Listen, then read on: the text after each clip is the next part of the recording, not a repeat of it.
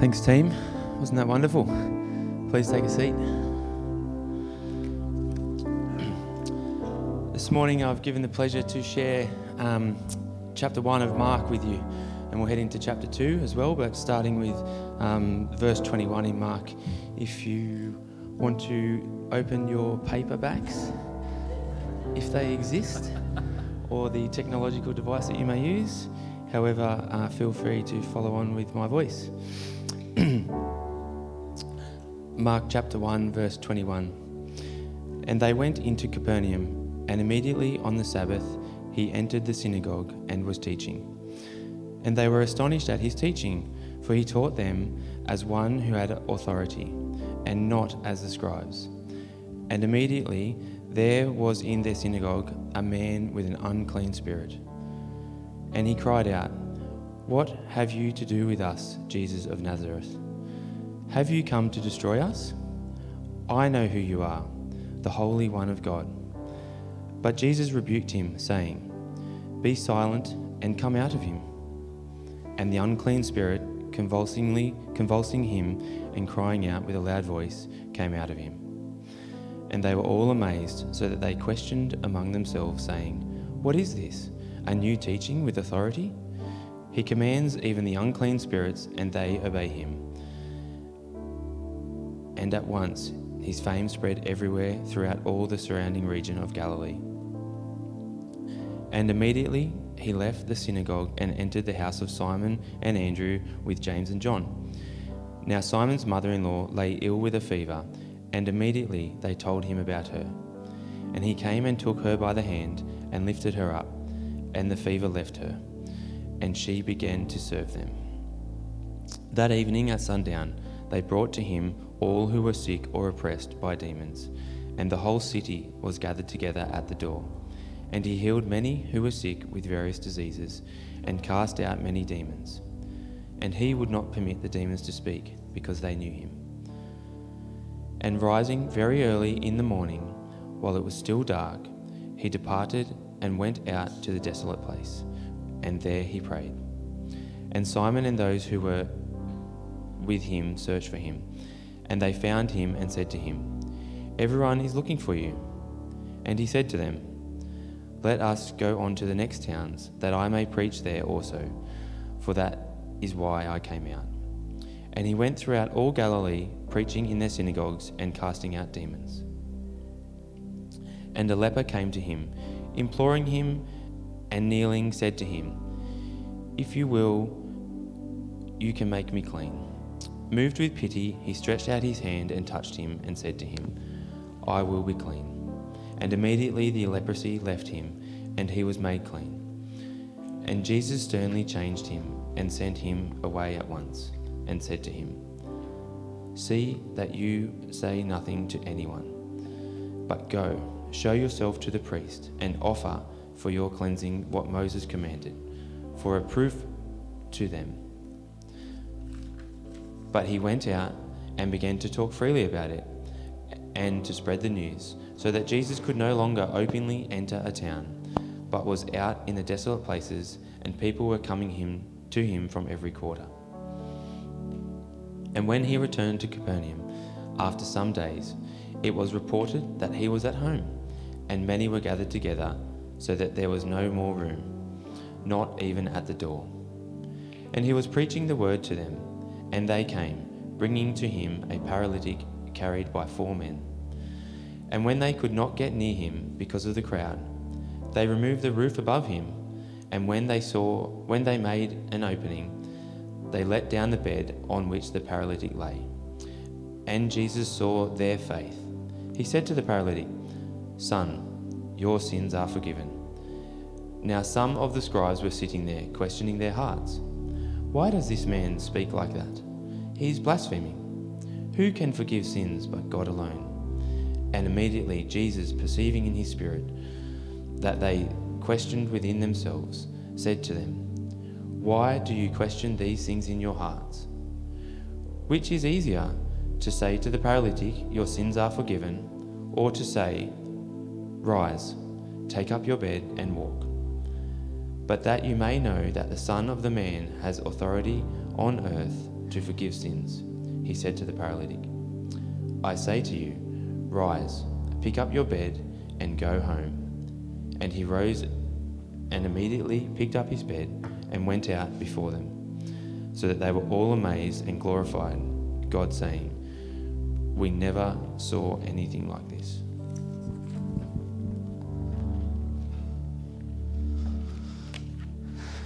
Wonderfully read, Kane. How grateful I am for our elders. We meet once a month, and we had the pleasure of meeting this week. And uh, what a blessing it is to have the holy, perfect, and eternal Word of God read to us by our elders. And um, it's something that I've instituted for the rest of this series, is to have one of our elders read the Word for us each week. and um, looking forward uh, to that. In fact, I want to commend our elders to you. They are a wonderful team of people who are um, commissioned by us, who are selected by us as a church body um, to look after the church.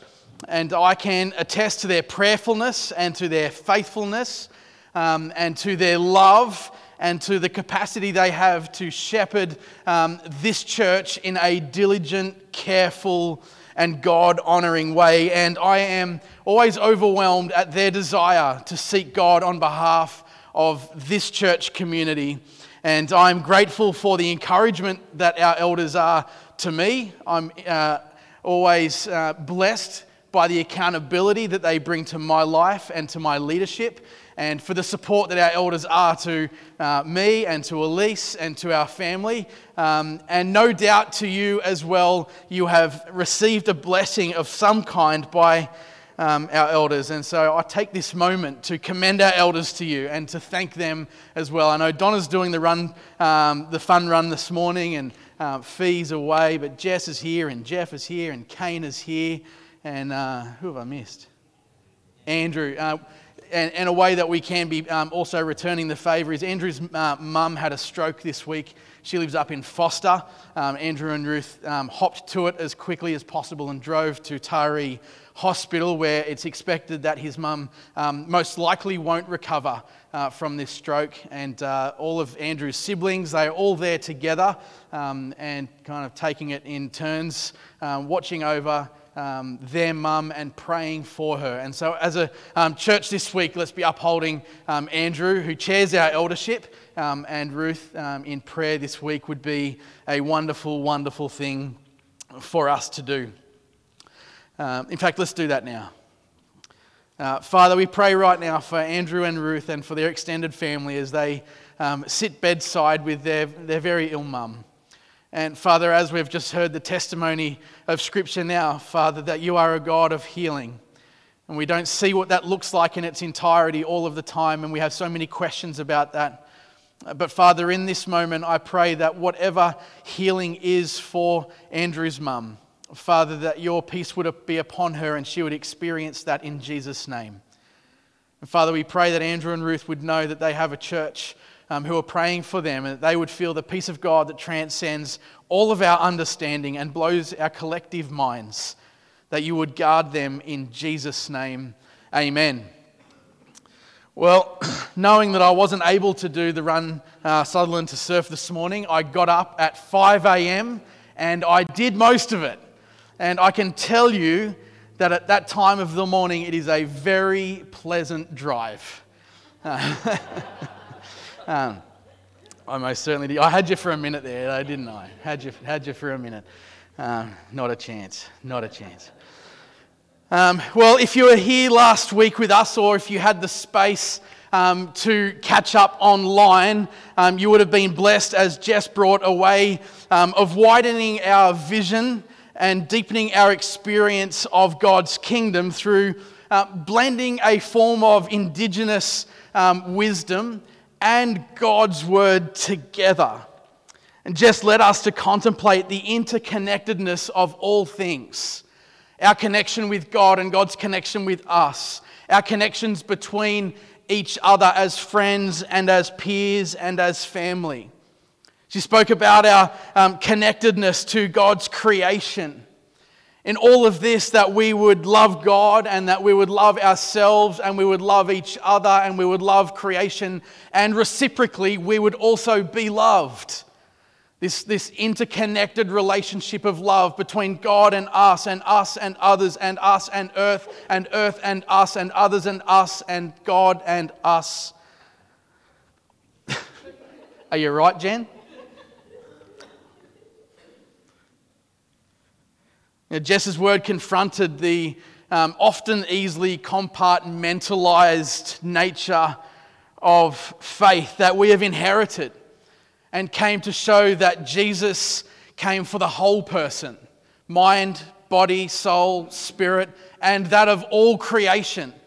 Salvation isn't just a matter of the human heart, but it is a matter of all of the human being and all of the human experience and all of creation itself. Jess showed us that Jesus, that faith in Jesus and living out a Christ centered spirituality is not to be disembodied or disconnected, but deeply embodied and deeply connected to all of life. And the gospel, no less, the way that Mark writes, brings this very truth to light. We've already seen and we will continue to see that Jesus lived a vibrantly embodied faith and he ministered to all from that place. In every moment, he was fully present to the Father, an interdependent, an interconnected relationship with the Father. He was present to himself. He is always seen to be in the moment, not flustered or jaded by anyone else's voice or experience, but entirely present to the people or person right before him. He was present both to the scene, what he could physically see with his human eyes, but he was also incredibly present and embodied in the spiritual realm, seeing the unseen. His feet were firmly planted in the dust of the roads of Galilee, that his feet were also buried up to his ankles on the beach by the sea. His hands were fully present to serve those in front of him. He was living a deeply embodied life with heart, mind, and soul fully alive in every moment to the all loving, all perfect community of the triune God. In fact, Jesus is the exemplar of true spirituality. He is the perfect vision of the Christian life. And I have a hunch that this kind of fully embodied Christ centered spirituality that seeks to serve others and to live in worshipful communion with God and obedience to Him is what Jesus had in mind when he crafted the words in John 10:10 10, 10, that I have come that you may have life and have life in the, all of its fullness. And I've heard many a preacher preach that verse to promote the follow Jesus and you will be healthy, wealthy, and wise, which of course are not bad in and of themselves, but these things were not the target in the sights of our Lord when he spoke of true life.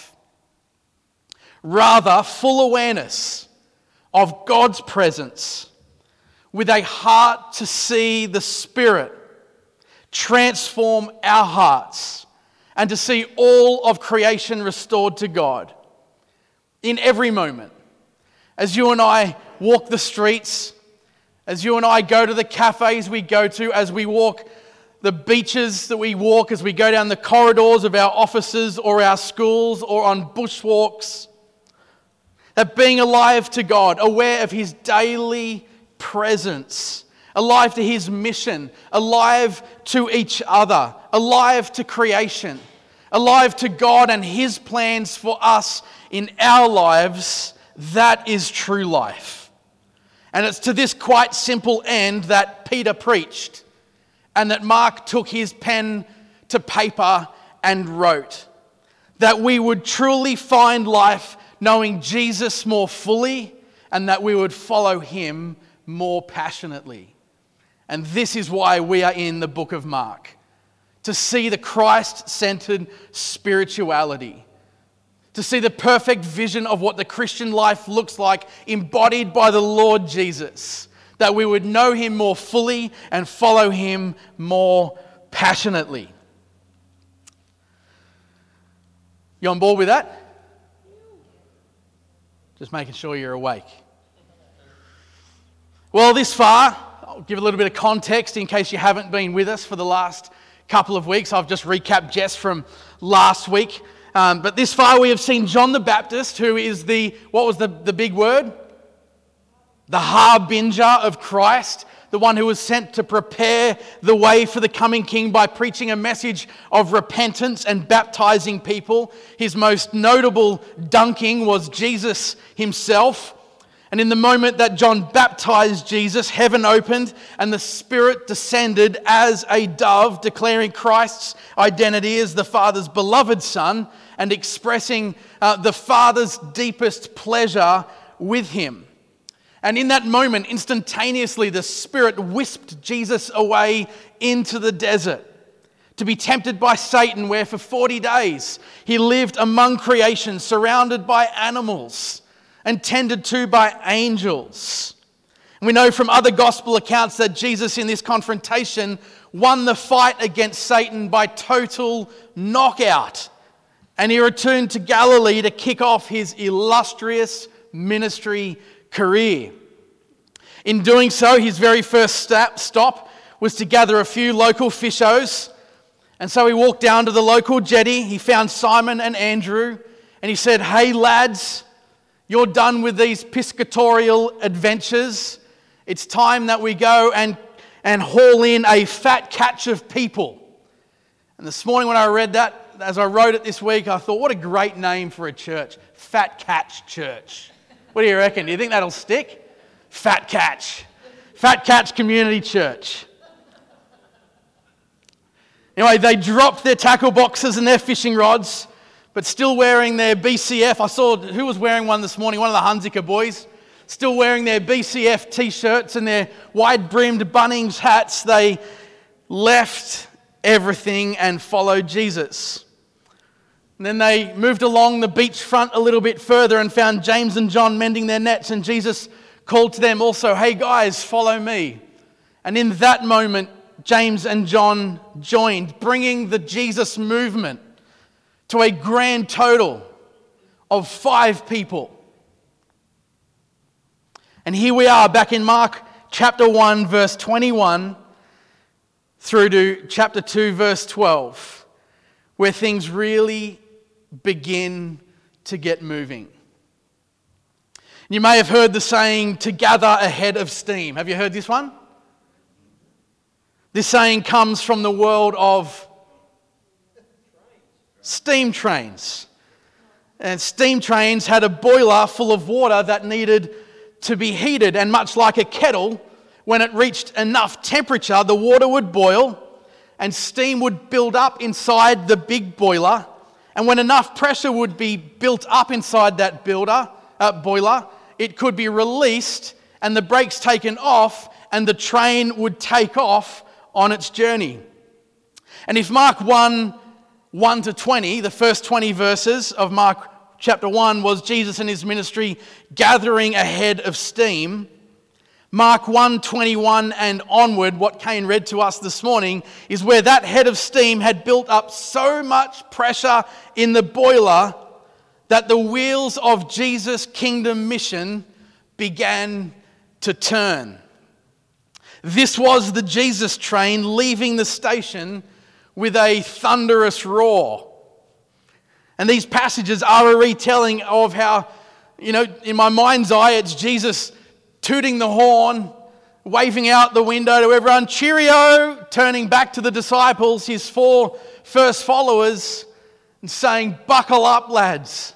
This is going to be one wild ride.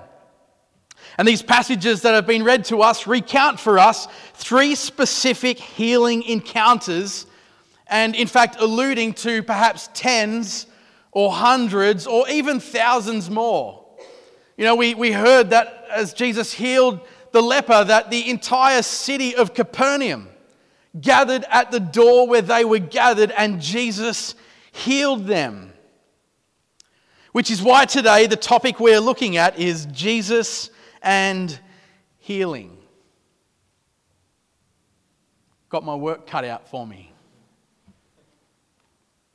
And I want to preface this by recognizing that this topic is one that is really hard to get our heads around. You know, on one hand, we look at the scriptures that we have before us today and we see the reality of God's healing power at work through Jesus. And it's not just in the Gospels through Jesus' ministry, but also through the book of Acts. We see healing occur through the disciples by the power of the Holy Spirit at work through them. And we accept that these stories are not made up but are true. And as believers in God's word as the authoritative truth, we understand that these stories of healing communicate to us something. They communicate to us the nature of God. They show us His power. They show us His authority. They show us His will to restore and to heal and to forgive and to set people free. I mean, these stories are a beautiful vision of God's nature and of God's character and of God's heart and what he, what he wants to achieve in the world. And whilst we hold that in one hand, the precious beauty of God's truth and the testimony therein, on the other hand, we also hold what I assume to be all of our experience. And that is that we either sit here today, either unwell ourselves in some form or we have people in our lives who are also unwell. And despite the endless hours of prayer for healing, that either we or they have not been healed by God yet. I mean, this wrestle is real for me. I personally have brokenness in my body that I pray for regularly and that I have asked for prayer for on many occasions. I have a bung hip. My left hip, right hip, your left, my, my right hip, it's crook as. I've got arthritis in there. I'm not even 40 yet. It causes me much pain, much discomfort, and it stops me engaging in activities that I love. It restricts my movement. For the last few weeks, I've been suffering from um, plantar fasciitis in my left foot, and it's really painful when I get up in the morning it hurts to walk. By the time I've taken about 10 or 15 steps, it starts to feel a little bit better, but it's really sore. Perhaps, though, the most unnerving of my physical issues is an undiagnosable condition that causes the, the, the, fleshy tissue around my tongue and my lips and my face to swell up without any known cause or trigger. I've seen specialists, I've had all the tests, and they just say, We don't know what it is. About 12 months ago, it had an anaphylactic response, and usually it's just in my, my lip, like half of my lip or half of my tongue. It hit my airways to the point I woke up and couldn't breathe. Taking stock of the situation, I thought it would be quicker if I drove myself to hospital than call the AMBO because I would probably be more dead by the time they got there. So I got in the car and drove myself to emergency pretty well holding my breath. It was only a two minute drive, so I could back myself for that long anyway. So, um, yeah. I mean, we've had months recently of kids just being sick, going through one after the other. I mean, even in our kids, there are some unresolved complexities, questions that we have that are unanswered around health. And as a parent, it is draining. It's confusing, it's frustrating, it's tiring, it's depleting, especially when every night we pray for the kids, we pray for our house. God, as we sleep tonight, heal us in Jesus' name.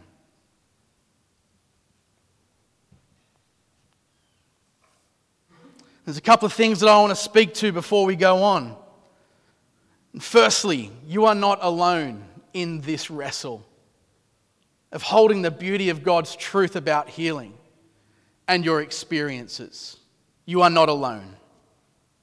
Your questions are welcome here, and I believe are not a sign of a lack of faith, but a deep commitment to working our faith out. And there are mysteries in God's kingdom, and there is no shame in not having all of the answers. Indeed, I would say that it is a gift that in community we can hold space for each other in those questions and in those doubts and in that confusion and in that uncertainty and in that wrestle. That we, you and I, can hold space for each other in the midst of all of that. I mean, perhaps it's more than just questions, though. Perhaps, and rightly so, you are angry with God because He hasn't come through at the time in your life or in your family when you needed Him or they needed Him to most. And I understand that too. And I don't want to offer a tokenistic response to either your disappointment or your anger. Because in the midst of every chest pounding that we come to God with, God, you said, In the midst of every chest pounding we unleash on him, he is, as the psalmist writes, a strong tower, a refuge of strength. His chest is able to absorb everything that we give it. All of our anger, all of our disappointment, all of our unanswered questions as you stand there like a child banging on the father's legs. Dad, you said. And he is lovingly able to absorb all of that, all of it. So, what I would love for us to do today as we consider Jesus and healing is to allow God's word to anchor us in the sea of many questions.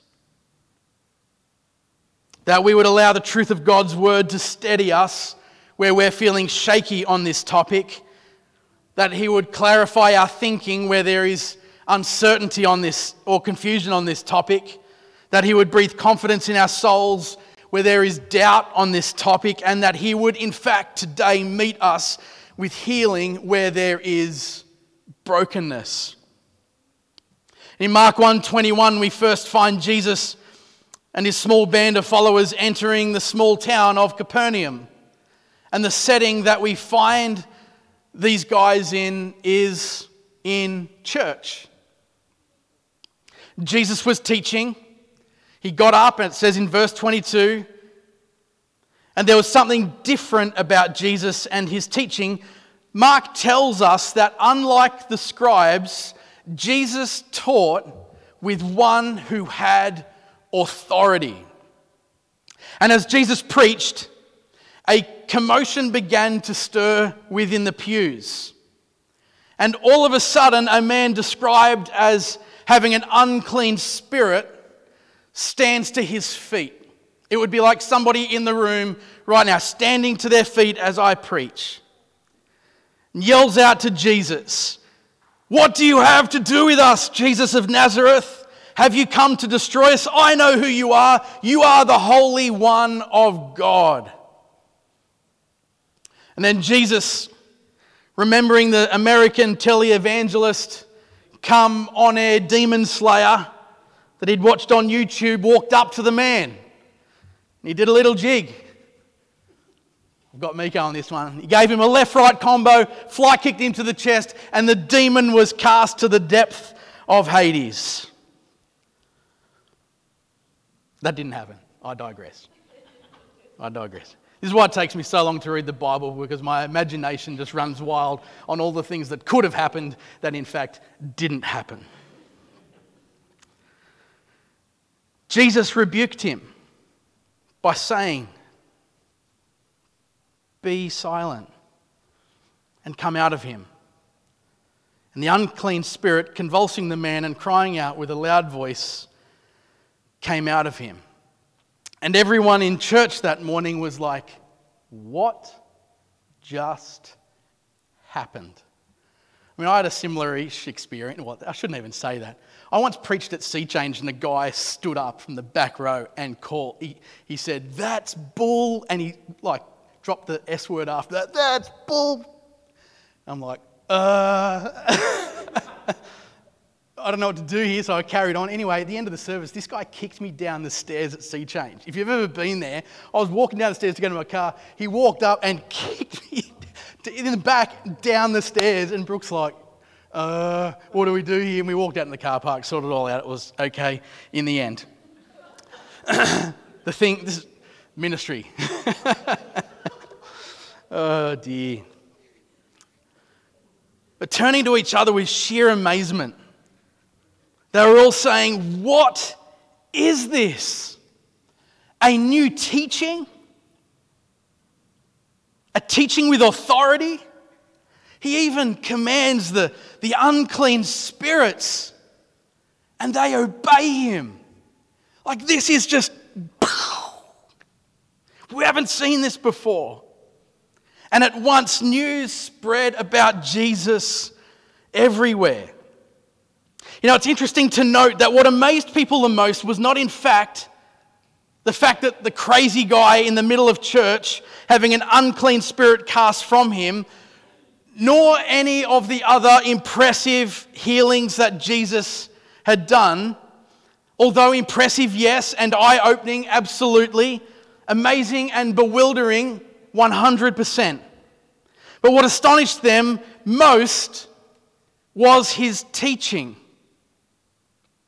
because he taught them as one who had authority, not like the teachers of the law.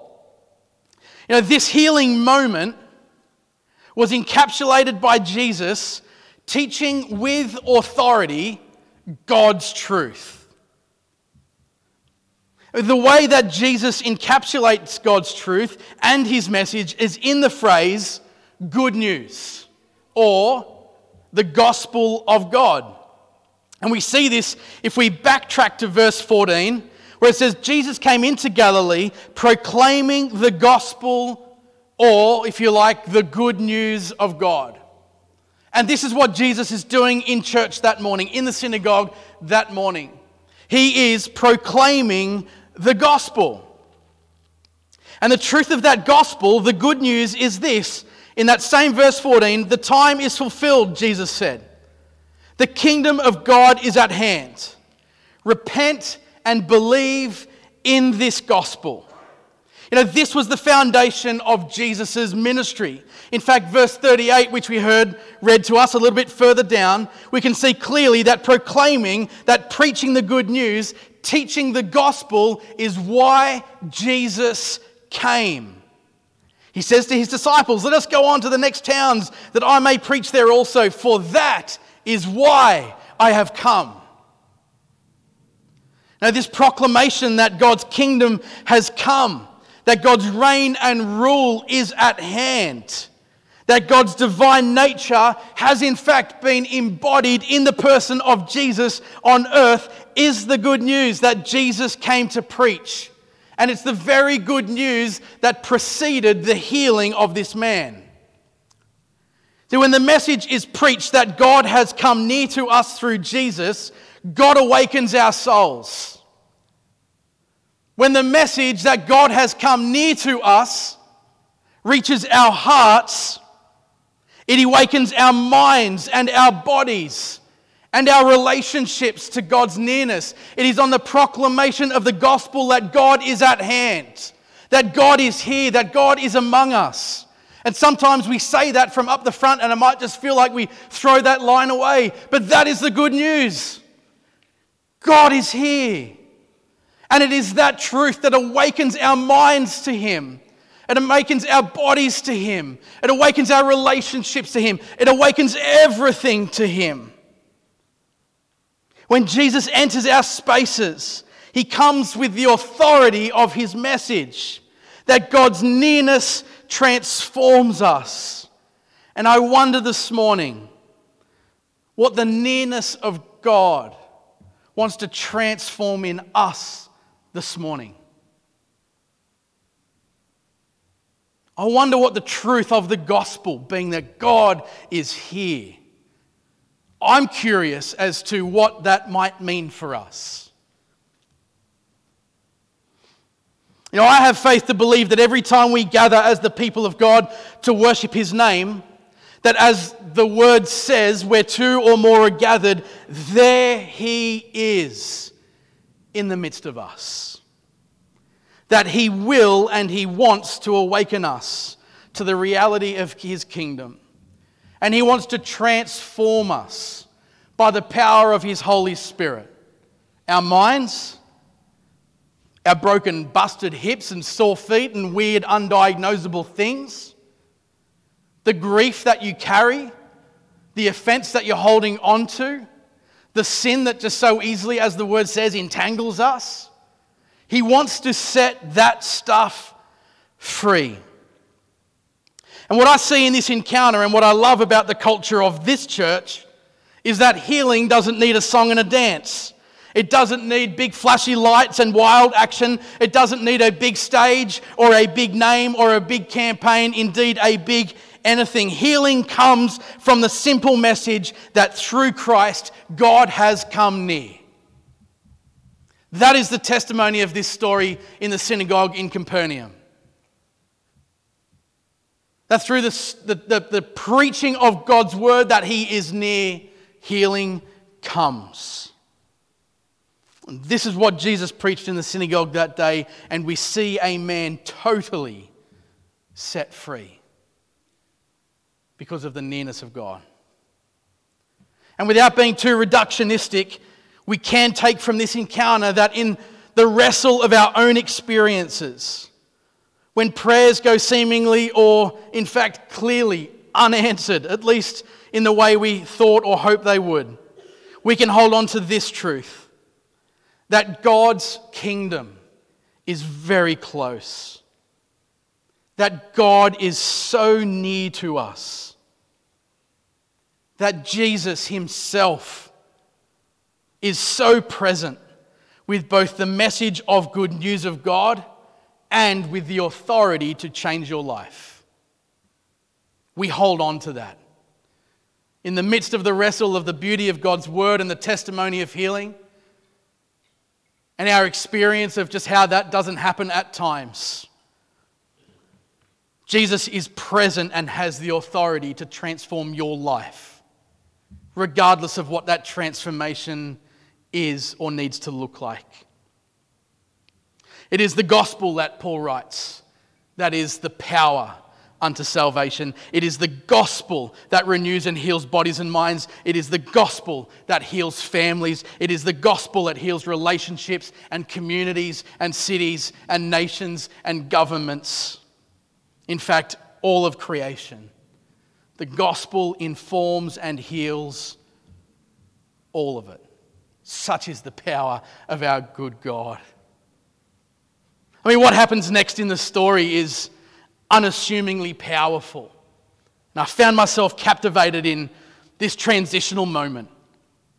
Verse 29 tells us that immediately they left the synagogue, they left church.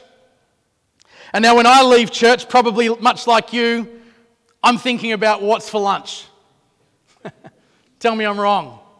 I see you go. I see you make a beeline for the door, thinking about the burger you're going to have at lunch the big feast you're having with the family. The first thing I'm doing is thinking about lunch and nap. I'm thinking I've just preached. I'm being a bit peopled out. I need to go and rest my voice and my mind and my body. I need to slip into my tracky dacks. I need to find a sunny spot, get the paper, have a read, fall asleep, you know, we're pretty quick to move on to the next thing after church. There are events to be at, and gatherings to get to, and sport to watch, and jobs to get done, shopping to sort out, uniforms to get ready, rest to catch up on. You know, we know the Sunday afternoon routine. Unfortunately, most of the time it doesn't look like a nap in the sun with the paper. There is stuff that we've got to get to. And what we see is that Jesus and Simon Peter and Andrew and James and John, these five men weren't headed to the footy or to the movies. Not that there's anything wrong with going to the footy, because I'll be watching the Sharks win at 2 o'clock this afternoon. Shame about the Wallabies last night. But immediately they left church and they walked next door into Simon Peter's home, which it has been archaeologically verified by the dirt diggers of all persuasions that Peter's home has been discovered to be right next door to the synagogue in Capernaum. And as they dusted off all of the layers of earth, they even found fishing hooks in the dig site. How amazing is that? Avril was telling me she's been there, where the synagogue here and Peter's home was right next door. Anyway, they entered his home to find his mother in law laying in bed ill with a fever. And immediately the men told Jesus about her. They came and found him and said, Hey, Jesus, mother in law's not faring too well in here, a little bit hot, a little bit crook, sniffly nose, all of the things. Got the fever going on. They came and found him and, and brought him into where she was laying, maybe on the lounge of the bed, I'm not entirely sure. But Jesus came to her and he, he just reached out his hand and he, he placed his hand upon her hand and, and maybe just holding it with a, just a really gentle grasp. Without saying much at all. He just he lifted her up from where she was laying. Maybe without words. And she was healed. And the fever entirely left her body. Just extending a hand of kindness and of compassion and of love. Jesus, he just grabbed this lady's hand and, and lifted her up gently and slowly. And all of a sudden, the, the fever just left her. And I know we know this, but it's here in the text today, and I want us to encourage us from it again that God doesn't want his nearness to be known only when we meet together here. That there is, I believe, to be no transition from God mode on a Sunday to the rest of life mode on a Monday. And as a church, this has been part of our DNA for 75 years. What God does here, He wants to do out there. The way He reveals Himself to us when we meet together here. He wants to reveal Himself to others through you, where you go out there. The hope that is imparted here, He wants that same hope to be released out there. The peace that is received in His presence here, He wants to be imparted into our spaces out there. The healing that is experienced here, He wants to be announced out there.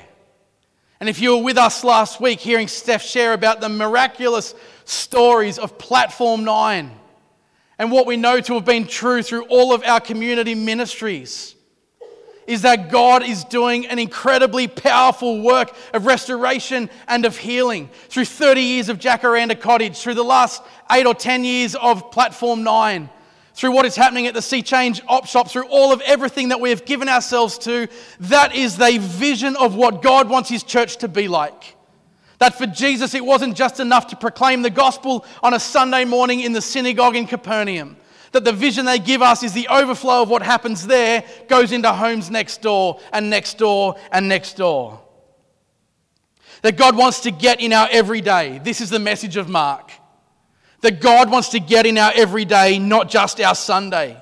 He wants His transforming presence and power to be known in our homes, in our families, in our schools, in our workplaces, in our sports clubs, wherever we find ourselves. And when we take what happens here, as in what God does in us, and what we hear, as in the gospel preached on a Sunday, and we invite God to use it through us on a Monday. However, why wait though? Because these guys show us that it happened by lunchtime on Sunday. That we, what we see next in the text, I believe, is truly possible. And spoiler alert, that is the manifestation of God's power and passion to transform people's lives. We will see the power of God at work to heal and restore. When we take the testimony of what God has done in us, we walk in the power and the truth of the gospel that says God is near. I have confidence, I have to, that God will in fact heal the broken things.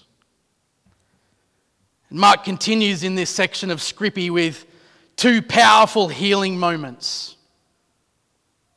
The morning after Jesus had healed Simon Peter's mum in law, and in fact, most of the town that night came by the looks of things in verse 32 to 34. They all came, and he healed them all. He got up early, he went off for a walk and a pray. The other lads woke up in the morning to find that Jesus was missing and they set out to find him. They found him quietly in God's presence, perhaps overlooking the town or the sea or wherever he may have been. They found him praying, not sure what he was praying, but he was alone in the presence of the Father, being refilled and being replenished and just drawing close. And after locating him, the disciples and Jesus got up from where they were and not long after this, a man with leprosy came to Jesus. lepers were people suffering from all manner of skin disease, all of which cut the sufferer off from community. They were considered uncere- oh, sorry, they were considered ceremonially unclean. And notwithstanding the fact that no one else wanted to catch it, Lepers were treated with both fear and disgust. It's like when Corona first came out and the first person you knew got it. It's like, ugh, stay away. I don't want it. You know, there's a whole community of lepers who, for them, that was their permanent reality. That was their lot in life. To be the one for whom everyone else went, ugh, don't get too close. Stay over there. You're not welcome here. I don't want that. Now, this man had doubt. The leper had doubt. Not in fact that Jesus could heal, but was he willing? Because this leper had either heard the stories, because in Capernaum and around Galilee, these stories would have been running like wildfire. The leper would have heard. He had no doubt that Jesus could, but his question was Will you? He came out and said, If you will, can you make me clean? And it turns out that he need not have doubted because Jesus, filled with compassion, stretched out his hand and touched him, saying, I will. I will. I will. It is the will of my Father. It is my will. It is why I am here. I will. I will. I will. And he says, Be clean. Be clean. And instantly the leprosy left the man. I mean, this moment would have been huge for this man. Not only did Jesus risk infection himself, he deliberately became religiously unclean so that the man might become clean. Jesus' act of compassion and selfless love made a way for this man to be included in society again. It restored him to community. This act of healing restored him to relationships. This act of healing restored him to work, to purpose, to dignity, to a life of contribution and agency. I mean, what a powerful way for Jesus to communicate the power, the purpose of his coming, to draw near, to show compassion to be willing to take upon himself the sin sickness of humanity, that we may be made well and be restored to God, to community, to relationships, to dignity, and to purpose. And I don't know why God hasn't healed the things that I'm praying for right now. But from His Word, and I assure you, I have wrestled with this all week, I must hold on to faith that He is compassionate and he is willing. Not just to heal my hip or foot, but His compassion and willingness has already been seen by Him taking on the sin disease in my life He carried it painstakingly so to the cross. He marched it right into the grave where it was destined to take me, and leaving it there, he emerged from the clutches of death, rising again in wholeness, in full bodily form. Jesus' desire to see us healed is so much more deep and far reaching than you and I will ever know. His compassion is without limit and his self sacrifice so evident. And this is the hard part that we must place our faith in his compassion and love, not in our reasons for doubt. That is the journey of faith. That we place our trust in a God who is compassionate and willing.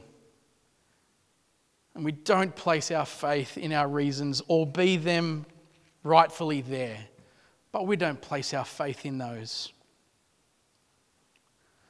We're going to wrap up in just a moment and we're going to take communion. I mean, if someone who doesn't know Jesus asked you, What does salvation look like? they came to you and said, Hey, you've been following Jesus for a while, Gav. Tell us what this all means. I would suggest that this passage of Scripture would be a great place to take them and have them tell you what do they see. As you read these three amazing encounters of healing, Ask them, what does salvation look like here?